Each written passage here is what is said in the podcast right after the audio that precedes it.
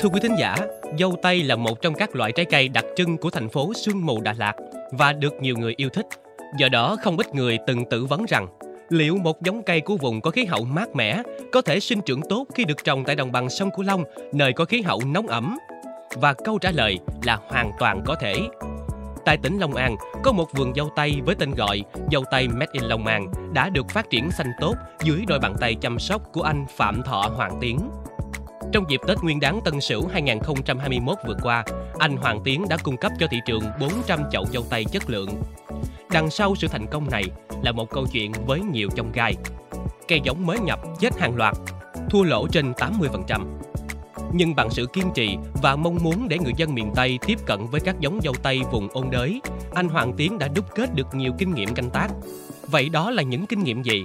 Trồng dâu tây ở khí hậu nóng ẩm khó khăn ra sao? Mời quý thính giả cùng tìm hiểu qua cuộc trò chuyện của phóng viên chuyên mục với anh Hoàng Tiến ngay sau đây.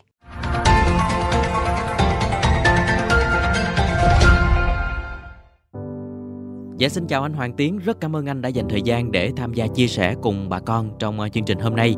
À, được biết là anh đang sở hữu một vườn dâu tây có tên là dâu tây Mark in Long An. À, anh nhận thấy là thị trường dâu tây hiện nay ra sao để anh quyết định chọn trồng các giống dâu tây này ạ? À? Tại vì ngay từ ban đầu, tôi cứ thấy thị trường dâu tây trong khu vực miền Nam mình đó là ít có ai trồng. Và cái giá thành của nó cũng tôi nói nó cao.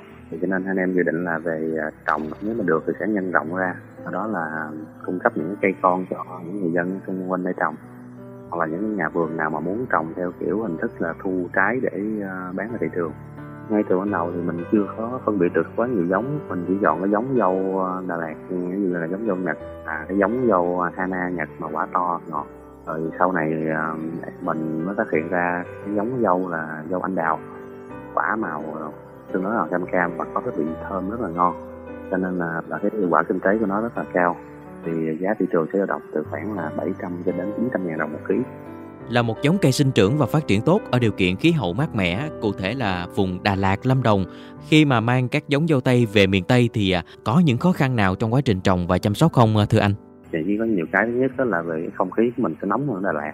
Thứ hai nữa là cái ờ, hệ cái đất của mình nó sẽ khác với Đà Lạt một chút đất mình chủ yếu là đất thịt còn trên Đà Lạt thì đất của họ là đất um, tôi nói là đất rất đỏ đó nên là cái chất dinh dưỡng cũng sẽ khác đợt đầu tiên là anh nhập về là năm 2019 thì năm đó mấy anh em trồng là bị trắng tay luôn.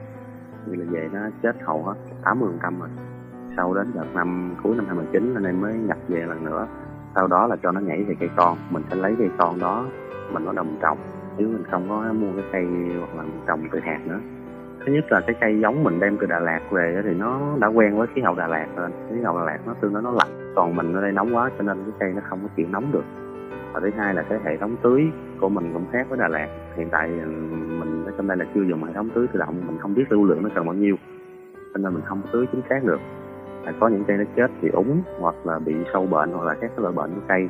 Ví dụ như là cây nó thường hay là bị nấm hoặc là bị các loại nhện đỏ, bọ trĩ, thì mình không có lường trước được những vấn đề đó. Môi trường ở trong Nam mình là môi trường nóng, nhưng mà nó tương đối ẩm thành ra rất dễ phát sinh nấm bệnh anh Tiến thân mến, à, khi mà trồng dâu tây ở điều kiện khí hậu và thổ nhưỡng ở đồng bằng sông Cửu Long thì à, mình cần quan tâm điều gì nhất thưa anh? Đối với các cái à, cây dâu tây của mình, mình chỉ cần lưu ý tối tố chính đó là tưới nước đầy đủ. Thường là lưu lượng tưới nó khoảng tầm là 40 đến 50 ml vào một buổi sáng và buổi chiều cũng tương đối như vậy.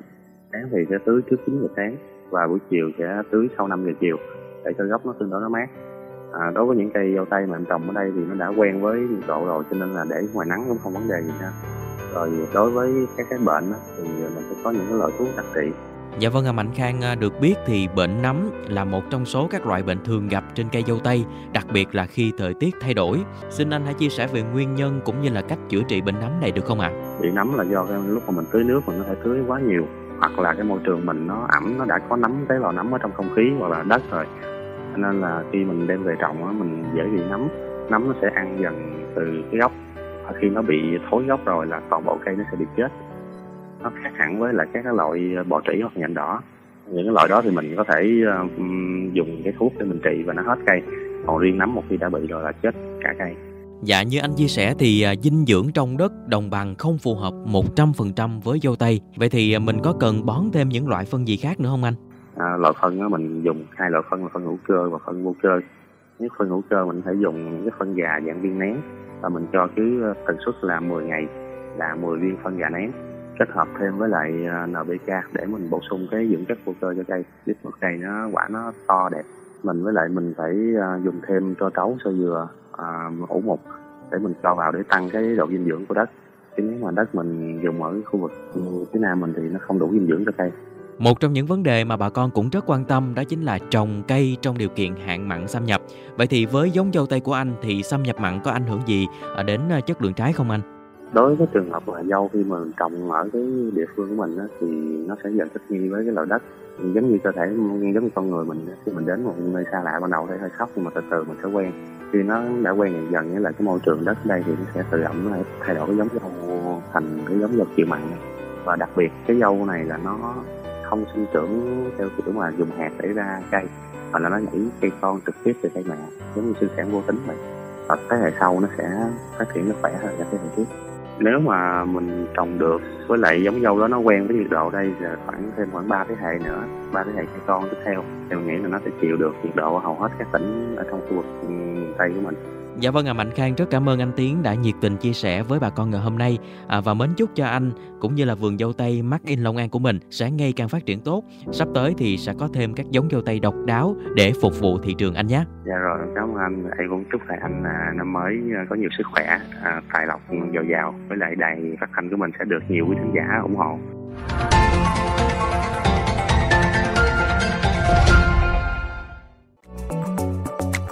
Thưa quý thính giả, theo lời anh Hoàng Tiến chia sẻ, để cây dâu tây sinh trưởng và phát triển tốt trong điều kiện thời tiết đồng bằng sông Cửu Long, người trồng phải đặc biệt quan tâm đến việc tưới tiêu, đảm bảo liều lượng, tần suất phù hợp.